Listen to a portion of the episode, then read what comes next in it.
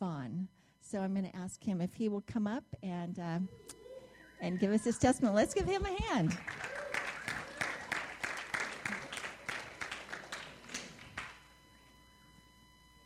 bless you.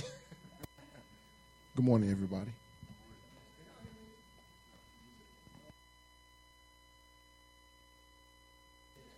Good morning, everybody. Um, this um subject, I didn't know we uh, there was a topic today, and so Jonathan called me last night and uh, asked me to give a testimony.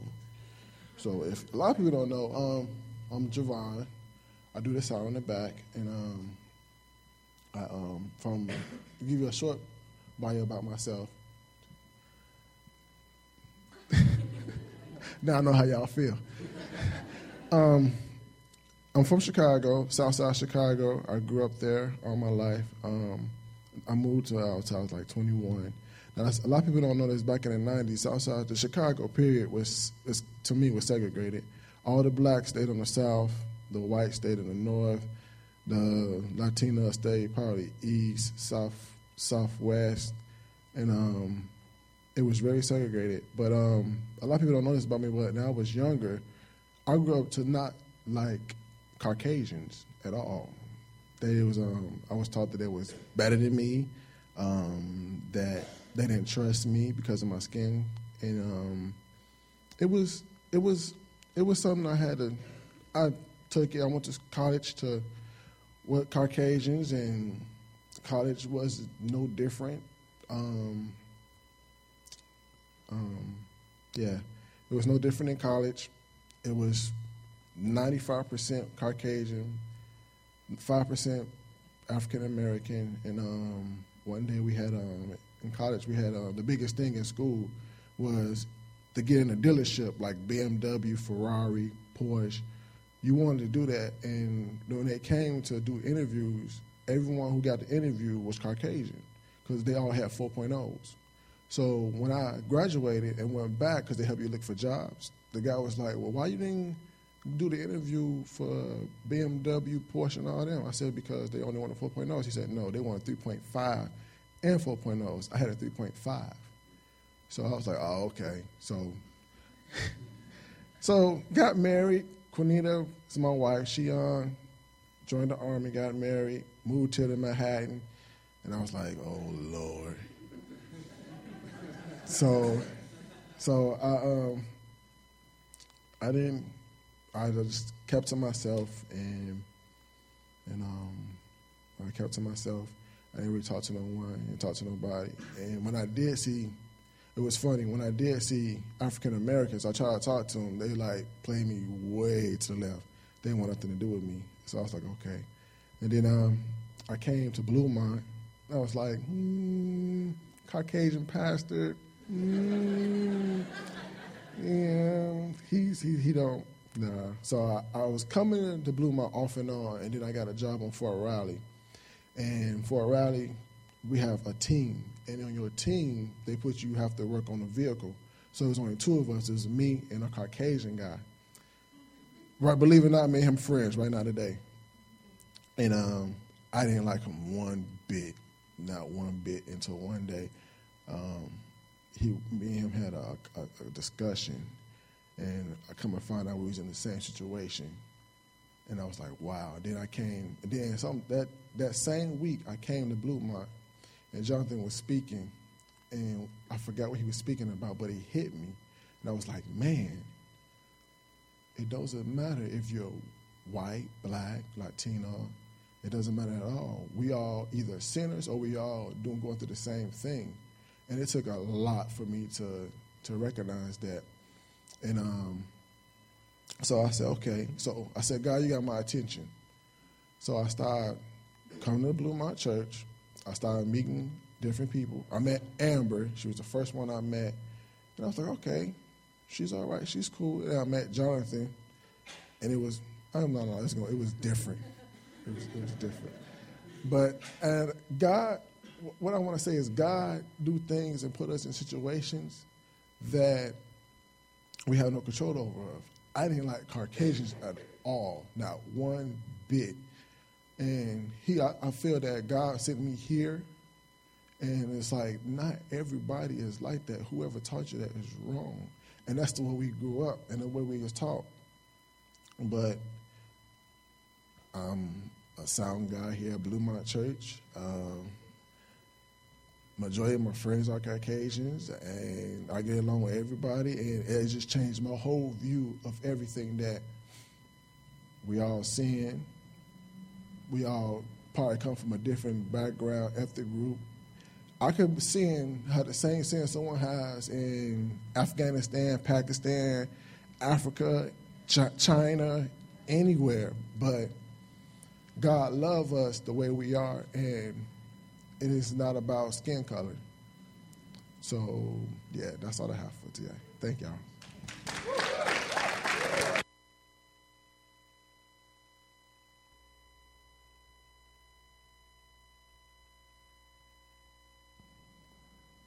All right. Thanks, Javon. It's a fun, heartfelt topic we're looking at today. Not always fun, actually. And so appreciate Javon telling his story and being vulnerable and open about where he's come from and what God's done in his life and the transformation that's happened. But it doesn't, if, unless you're asleep, you know that there's a lot of tension in our culture right now about the issues of ethnicity and race. And, you know, this, this weekend is the kickoff to the NFL football season. And two weeks ago, one of the quarterbacks for the San Francisco 49ers, Colin Kaepernick, made the decision during the playing of the national anthem in a preseason football game to sit down while everybody else was standing up. And the reason he took that step was to make a statement when he was questioned to say, hey, you know what? Things are not all right in America. There are problems when it comes to issues, especially between black and white. And that flag isn't, the reality of what that flag is supposed to represent isn't happening. And, you know, I'm not going to, there's a lot of controversy, a lot of strong feelings about, about his move. That last week he, he kneeled down um, instead of sitting down to show a little more respect, but still to make a statement, and along with a teammate of his. And you know, all eyes are on what's going to happen tomorrow when the when the 49ers have a Monday night football game, and who else is joining in? Other athletes are doing the same thing.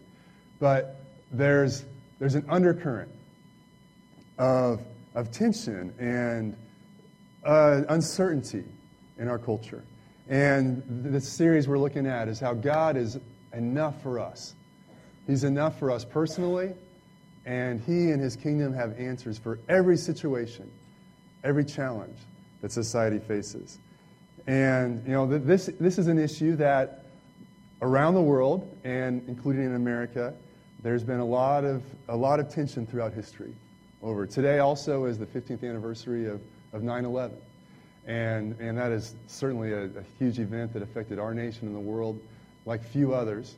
And there are a lot of ways we can look at that. But one of the grids of that is how people from different cultures and different ideologies had a difficult time living in the same world and getting along together and the, the repercussions of that. You know, in, in, the U.S., especially when it comes to, to, to, race issues, we've had Ferguson two years ago, the whole Black Lives Matter, ish, Black Lives Matter uh, cause the last couple of years. There's, and it's interesting to me that it seems like the events of the last couple of years have revealed that there was more under the surface than what many of us realize.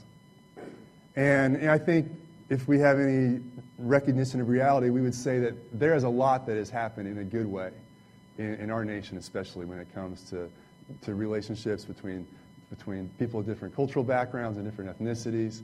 Um, in, in my lifetime, in my parents' lifetime, the, the civil rights movement, there, it's, it's amazing how much change there has happened, that there has been. In fact, at our Oregon Trail Community Group last week, we, we asked a discussion question. We asked, What do you most appreciate about America or about your country? And among the Americans, there were two answers that were the most common. One was all our freedoms, and one was all the diversity. That America is a land where there's a lot of diversity. People come from different backgrounds, there are different cultures, different nations represented here. And that's something that really is one of the best things about our country. But the events of the last couple of years, I think, to me and many others, have, have made it obvious that, wow, there's more under the surface, that things aren't as good as we would oftentimes hope that they could be. And this is, this is something very, uh, very close to the heart of God.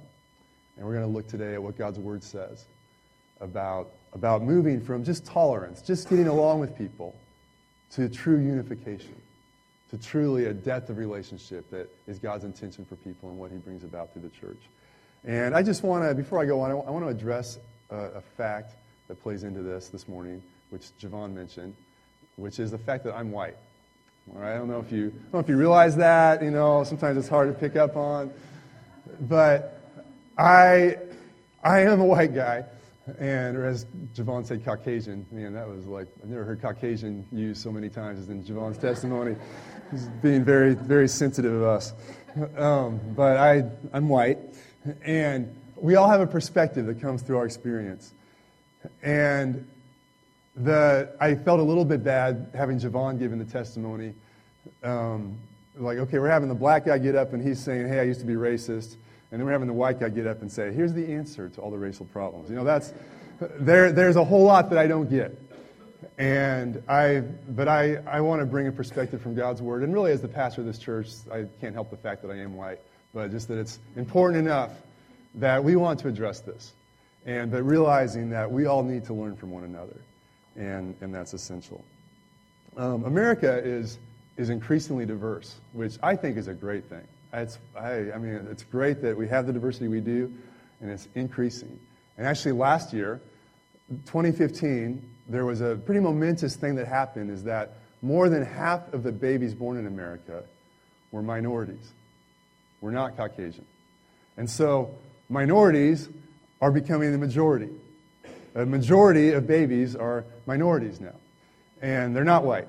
And that's, you know, if you, there are different dates, but people say somewhere between 2040, around there, that the, bound, the population of the U.S. is going to change to where Caucasians are less than 50% of the population. And so that's a trend that is, I think, is really cool, really great. But it's the world that we all have an opportunity to learn in and grow in. And now living in Manhattan, it's not quite the same. I don't know if you realize that, but Manhattan's not quite as diverse as most of America. If you look at the numbers, Manhattan's about 83% white, about 6% Hispanic, 5.5% African American, about 5% Asian, and then there's other, other, other representation here as well. And so we live in an even more a predominantly white culture, but yet in some ways, Manhattan's more diverse than most of Kansas is. And because of K State, that even increases our diversity. And with K State, there's the whole factor as well of 2,000 international students and from all over the world, which is over 100 nations. And again, that increases the, the great cultural diversity that we have here. And so it's, it's, a, it's a big deal. And I want to say one more thing before we look at, at God's Word that a lot of times we look at ethnic relationships and it comes down to the black white thing. And it goes much bigger than that. You know, there's where there are a lot more ethnicities and cultures represented than that. But there is something about the black white thing that is deeper in America than any other divide. And if we look at our history, that goes back to the, the fact of slavery. And even in the U.S. Constitution, which in many ways was a, was a document with so much godly wisdom and biblical principles that were put into our Constitution. And really, I think a lot of the, the blessing of our country comes from the wisdom and insight of our forefathers in, in the founding. But yet, at the same time, there is great evil even in our Constitution. That slaves were, through a compromise, they, were they said, well, we don't, we, we don't want to count the slaves fully because we don't want to give the South more votes. But how do we do that? The South wanted them to count for representation in Congress.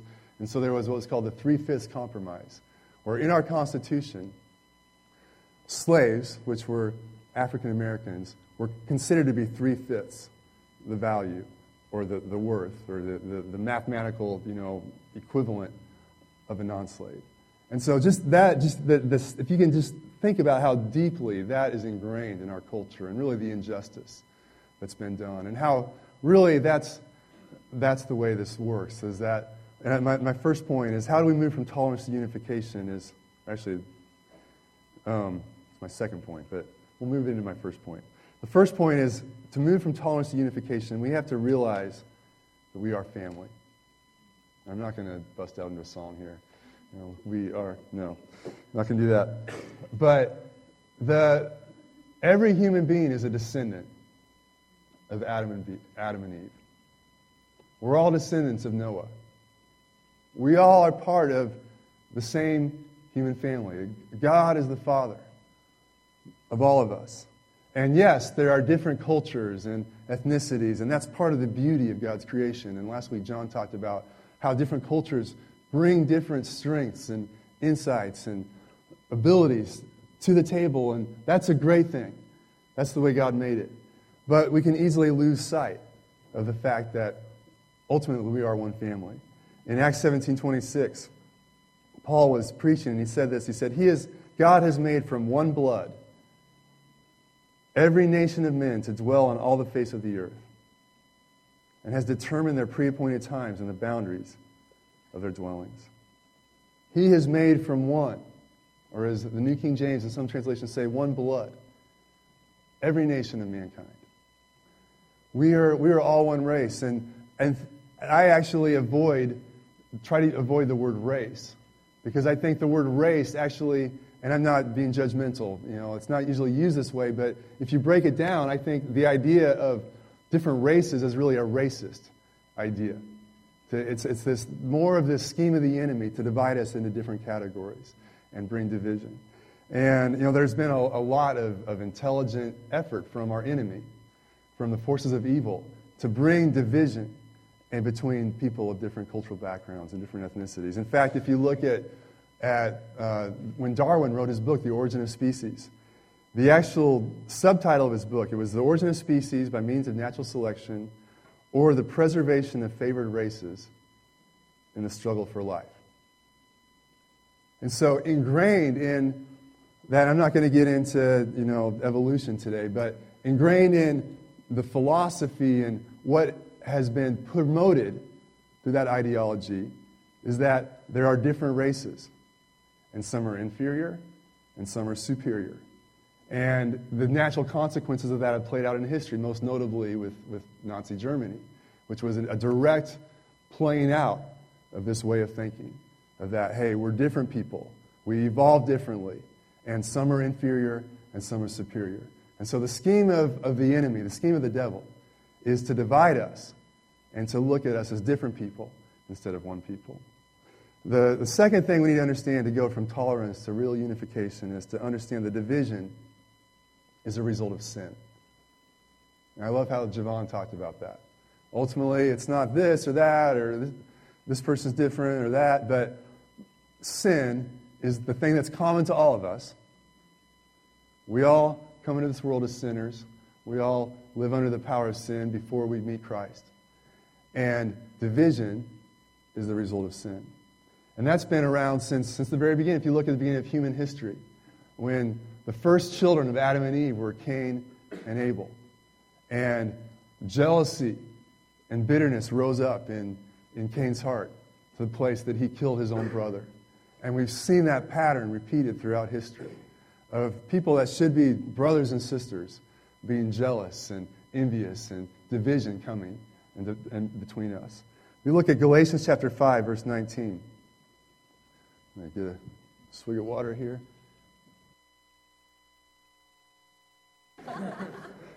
Can you refill my water, please? One of these was my water. Would you please refill it? Thank you. That would be awesome. we had a little discussion over earlier about which water was mine, but I'm sure one of those was mine and it wasn't empty. All right. Uh, Galatians chapter 5, verse 19. It says, Now the works of the flesh are obvious. The works of the flesh, meaning the works of our, our sin loving nature the part of our, our old nature, the part of us that still wants to be selfish and live for itself. The works of the flesh are, are evident sexual immorality, impurity, sensuality, idolatry, sorcery. We're like, yeah, those are, those are obvious sins. Those are things we think about when we think of sin. But then the list goes on enmity, which means hatred, strife, friction between people, jealousy, fits of anger, rivalries, dissensions, divisions, envy, drunkenness, orgies, and things like these. Look at how many of those things on that list have to do with things that bring division between relationships. That's what sin does. Sin undercuts healthy relationships. And so we have to understand that the problems in our society are a result of sin. And if you're going to deal with these problems, it's not going to be done through a government program. It's not going to be through any human effort that doesn't get to the root of the problem, which is that sin is in the heart of men and women. And we have to acknowledge that and have that dealt with to see a breakthrough. Thank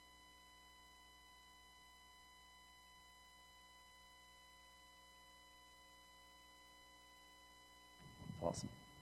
All right. So there's the scheme of the enemy to divide us. And you know, a lot of times even we can we can cover up the reality of what's going on in our hearts in very complex, sophisticated ways. We're really good at that.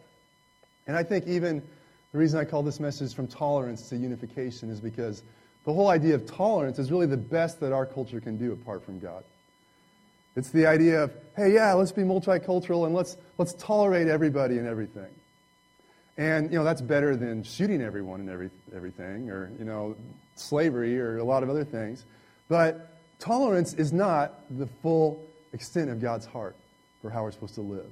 That's like, well, you can do that. I don't really agree with it. I don't necessarily believe it, but I'm going to tolerate you doing that in your space over there.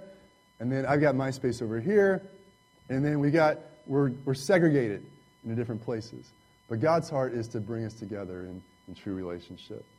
And so we got to realize we're family. We got to understand division as a result of sin. And then we, where, where the solution starts to come is we have to be reconciled to our Father and to one another through Christ.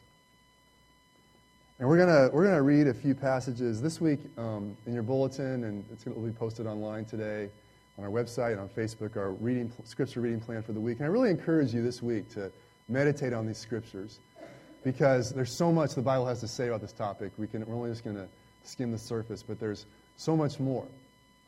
But today we're going to look at the rest of our time, really mostly the scriptures from Ephesians that lay out a lot of the plan of God to bring people together as one family. And in Ephesians chapter 1, verse 10, Paul says that God has a plan for the fullness of time to unite all things in Him things in heaven and things on earth. There it is again, not just to, not for us to tolerate one another, but to unite all things in Him things in heaven and things on earth. And then in Ephesians chapter 2, verses 11 through 15, I'm just going to read this and Let's look at what it says here. It says, Don't forget that you Gentiles, that means everybody who wasn't Jewish, you used to be outsiders. And he's going to talk about the, the cultural and religious division that had existed between the Jewish people, the people of Israel, and every other ethnicity. And, you know, that was a really big one. That tops about every other ethnic or racial issue in history.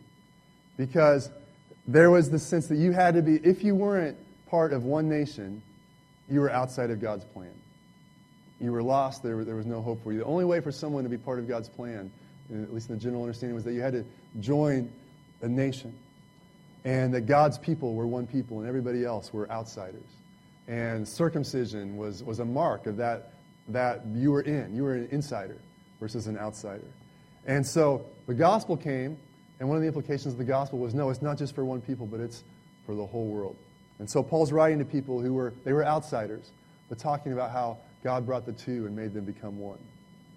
So he said, You were called uncircumcised ones by the Jews, who were proud of their circumcision, even though it affected only their bodies and not their hearts. There is again. Real unification has got to be more than external. It's got to get to the root of our hearts to really be real. In those days, you were living apart from Christ. You were excluded from citizenship among the people of Israel. And you did not know the covenant promises God had made to them. You lived in this world without God and without hope. But now, you have been united with Christ Jesus. Once you were far away from God, but now you have been brought near to Him through the blood of Christ. For Christ himself has brought peace to us. Now, there was a work that Jesus did on the cross that it wasn't just a good example for us, but there was something powerful that was affected into human history by what Jesus did. That the powers of darkness were broken by the work of Jesus on the cross. And that started by reconciling us who were sinners to our Father, with whom our relationship was broken. And so our relationship with the Father was restored. And that's, that's the essence of, of reconciliation has to start with a heart change like that. We have to, to, to have the, the full depth of what God has for us. We need our hearts changed. We need to be reconciled to our Father first. And then we can be reconciled to everybody else as well. And he goes on, and he, in verse 14, it says, He united Jews and Gentiles into one people. When in his own body on the cross, he broke down the wall of hostility that separated us. He did this by ending the system of law with its commandments and regulations. He made peace between Jews and Gentiles by creating in himself one new people from these two groups. And so, the work of Jesus on the cross is, is what does this. And it's, it's nothing that we can accomplish apart from that. But we're reconciled to God and to one another through what he did. That he made us into to one new people. And that's really what the church is. It's a new people that God has made. And, and that's our, our fourth point this morning is that we can we go from tolerance to unification. We experience unification in and through the church. Now, first is the third point was that it's got to be through Christ directly. Like if you try to find unification just through a church, that's not going to do it. It has to be through us personally having a relationship with God and having Him change our heart, change our nature, give us His heart for people, give us His love, unify us with Him. That's, that's the start. But then there's something that happens when He brings us into a church. Into a, a church as a community of God. It's His people. It's a new people that He's made. And there's, there's something so powerful about that. I just want to keep reading, reading here, Ephesians 2.15. He made peace between Jews and Gentiles by creating in himself one new people from the two groups. Together as one body, Christ reconciled both groups to God by means of his death on the cross. And our hostility toward each other was put to death. He brought this good news of peace to you Gentiles who were far away from him, and peace to the Jews who were near. Now all of us can come to the Father through the same Holy Spirit because of what Christ has done for us. So now you Gentiles are no longer strangers and foreigners. You are citizens along with all of God's holy people. You are members of God's family. Together we are his house, built on the foundation of the apostles and the prophets. And the cornerstone is Christ Jesus himself. We are carefully joined together in him, becoming a holy temple for the Lord. Through him, you Gentiles are also being made part of this dwelling, where God lives by his Spirit. And so, God, as it says in there, God has made one new man or a new body, which is the body of Christ on earth, which is his church. And there's no other group on this planet that has the ability to bring reconciliation as the church does. I mean, I'm thankful for everything that Black Lives Matters does. I'm thankful for everything that government laws do or anything else. But there's no other group on the earth that has the ability to change things like the church does. And that's played out in history. If you look at who have brought the greatest advances in reconciliation, it's been the people of God. You look at who it was that led to the ending of slavery. In England, it was, it was a group of people that, that fought for 50 plus years to change the law and see that happen. If you look at what brought the end of slavery in the U.S., that was the abolitionists were, were people, because of their convictions from Scripture and their love for God that led to a love for people. That was what led the movement to bring things to a, to a point where, where it came to a point of crisis in the Civil War. And unfortunately, three quarters of a million people died. But it was people of faith that pushed that forward. If you look at the civil rights movement, that was people of faith. Almost all the, the leaders of that movement, their, before their name was Reverend, Reverend Martin Luther King Jr., etc. It was people, because of their, the scriptures and their love of God, they understood this is not okay. And there is something God has called us to, to, to engage. And the people who responded, it was believers all over the country who were largely involved in the, in the civil rights movement that brought major changes. And the same is true today. The people that have the greatest ability to bring change are the people of God. Um, this is, this is uh, the, the power of God in his people is, found, is, is what has the ability to change it. There's something also about why we experience unification in and through the church. And that's because the church is where we learn how to love people. The church is, is where you learn how to live in relationship with people who are different than you. And the, the ways to overcome racism are not really very different from the way that you learn to get along with that person who's got a really different personality than you. It's really the same type of stuff. And the beauty about a church is that God brings people together who never would have been friends otherwise. You know, when you look around this room, like I, most of you wouldn't have picked me. Javon certainly would, have, would not have picked me. All right? It was like, no, that's not the guy I'm going to hang out with. You know, we, we naturally tend to, to cluster with people like us. But God, in His wisdom, He puts people in our life who are very different from us. And you find yourself, you may be an artistic person, and you find yourself like the person God's got in your life is a jock. And you're like, I have tried to avoid meatheads my whole life. And now here, there's this relationship. And, but you find out that it's the plan of God to get someone in your life who can bring things to the surface and help you learn to love someone different than you and get along. And there's stuff that you're, you grow into being, having the character of Christ through that relationship.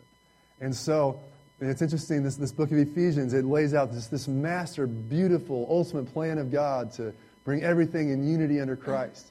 The first three chapters are just some of the highest, most glorious language in all the Bible. And then chapter 4, it goes into all right, this is how we do it. Let's get rid of bitterness. Let's practice forgiveness. Let's be kind, compassionate, gracious, working together. Let's build a team. It's talking practically, this is how this happens. And these are the skills that we all need. And this is what God has intended for the, the church to be. And those are the very same things that it's the same. It does, but to, to overcome differences between cultures. It's getting to know people who are different than you and listening to them and hearing their story and learning from what they bring to the table. And that is, it's in the church that that happens like, like no other place. Um, there's in Ephesians chapter 3, verse 10 and 11, Paul writes, and he says that God's intent was that now, through the church, the manifold wisdom of God, and that word manifold, it literally means the many colored wisdom of God the multifaceted or literally many colored wisdom of God should be made known to the rulers and authorities in the heavenly realms, according to his eternal purpose that he accomplished in Christ Jesus, our Lord. God's up to something. And he's building a people, he's been building a people since the beginning of history that, re, that reflect who he is in the world. And that people, it's a, it's a many colored people that reflects the multifaceted wisdom of God. Multifaceted, it's like a diamond that has many facets, and you hold it up to the light, and you can see different colors streaming through it.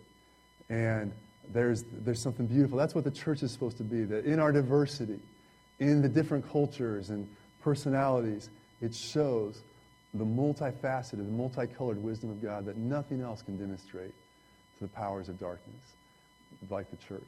And that's what God has called us to be.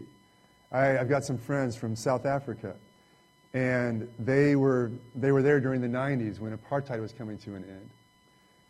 And this was a church that was about 50 50 black and white, which was very unusual um, in South Africa. That's actually very unusual in America. Unfortunately, the church is, is Sunday morning is sometimes called the most segregated hour in America, unfortunately. And thankfully, I, I'm so glad that's not really the case here. Although, man, we want to keep growing in that more and more. But in South Africa, this, this movement of churches, they were about 50 50 black white. And one morning, Nelson Mandela, the now president of South Africa, walked into one of their church services. And he saw this, this crowd of a couple hundred people, a few hundred people worshiping God together. Black, white, one family. And he was just so moved. And he went up to one of the leaders and said, Hey, can I, can I say a few words? I'm like, Well, you're the president. Yeah, we'll, we'll let you have a few words here. And so, the hero of our nation. So he came up to the front of the, the church and he said, What you have right here, this is the answer for South Africa. This is where it all comes together. And that is so true, and that's, that's the answer for the world. That what God brings about in, in changing lives and bringing us on a path of discipleship and growth and learning in relationship with one another. That's the answer to, to the problems of our world. You know, that, that's why it's really, we've got it really uh, embedded in the vision for Bluemont. If you look at our vision statement, it's that our vision is to see a culturally and ethnically diverse, growing church where people are continually coming to faith in Christ, maturing as disciples, influencing every area of Manhattan, K State, and Fort Riley, and being sent out to affect culture all around them. But it's essential if we're going to be the church that we represent that multifaceted, multicolored aspect of who God is. All right, so that's good stuff, right? That's kind of like, wow, man, it's big level thinking. I want to just give us a couple next steps to bring this home. Okay, how can I how can I work this out? What's something I can do practically? I'm going to give you two two next steps. Number one, ask someone of a different cultural background about challenges they've experienced. Find someone of a different cultural background than you and ask them about the, some of the challenges that were involved in that. You know, I, you'll probably be surprised. I heard Jenny Loya, who's a great friend. He's part of our, our Call to Greatness campus ministry staff. I, I feel like I know her well. And about two months ago, or less than that, a month ago, she shared her testimony with a group, group of people. And Jenny was born in Mexico grew up in a largely Latino population or group in the Garden City area. And she told her story of like, yeah, I was, I didn't really have, I wasn't really around white people. And I had a lot of mistrust and suspicion. And when I started coming around Bluemont, this was really new to me. I was like, really? Like, I had no idea. I, it was kind of uncomfortable, but I didn't realize that was going on at the time. And, you know, talking to Javon, his story is like, oh my goodness, I didn't realize, you know, how much of that was going on. And so it's really valuable. And James 1.19 says, everyone should be, be uh, quick to hear, slow to speak, and slow to anger. And that's one of the great just relational things to practice, is be slow to speak, quick to hear, and slow to get angry. And listen to what people have to say. And it's amazing what that accomplishes. So that's my challenge for you this week is to have a conversation with someone from a different cultural background than you if you want to do that. And the second next step, this is a little bigger, but this is a way of even going deeper, is to initiate a friendship with someone from a different ethnicity than you and enter their world. All right? Initiate something with someone different than you and see what you can do to enter their world. And like I said, this is a bigger one. Um, there are different ways you can do that. You can just you know, figure out a way to do it naturally. There's a through helping international students, there's the American Friends program where you can sign up to be an American friend to an international student and get to know them and enter their world, get to know their friends, go to their festivals, whatever. And it's, it's really different when you enter their world. I'll tell you that.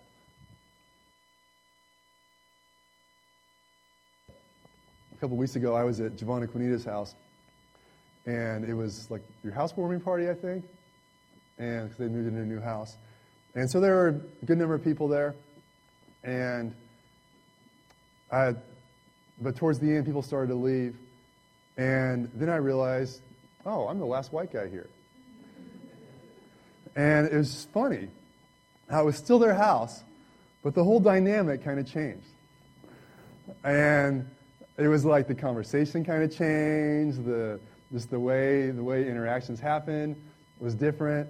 And I, I realized, you know, I thought, like, I actually grew up as a kid. I lived in Taiwan, where I was one of the few white people around a lot of times. I thought I was comfortable with this, but I, there was some level of, like, discomfort. Like, oh, wait, this is, things are a little not the same right now. And, I mean, it was good. I, I loved it. But it's just funny, especially speaking to us as, as Caucasians. Like, you got to be intentional. Because, you know, even if you're in a diverse group, the culture is still probably your dominant culture it's still probably the rules of engagement are still probably what you're used to. And there's something so valuable about you being the minority and entering into that situation. So if you really want to grow and be stretched, that's a great way to do it. All right, that's what I'm going to leave with us. This is kind of a different talk this morning, but this is so important. I'm so excited about what God is doing. This is something we're completely committed to, and God is committed to, and it's exciting to be part of His solution that he has for our culture. We're gonna uh, we're gonna go out with one more song of worship and really trusting God to be working these things into our lives and doing in us what He wants to do in us. As a worship team, you can go ahead and come on up, and the rest of us, let's stand up. I want to, as we do that, I want to read one more scripture that that talks about this and how it's in it's in Christ that all this is made possible. In Ephesians 4, verse 6, we're told that there is one body and one spirit, just as you were called to the one hope that belongs to your call. One Lord, one faith, one baptism, one God and Father of all, who's over all and through all and in all. So let's worship our one God and Father together and continue trusting Him to work this in us and through us.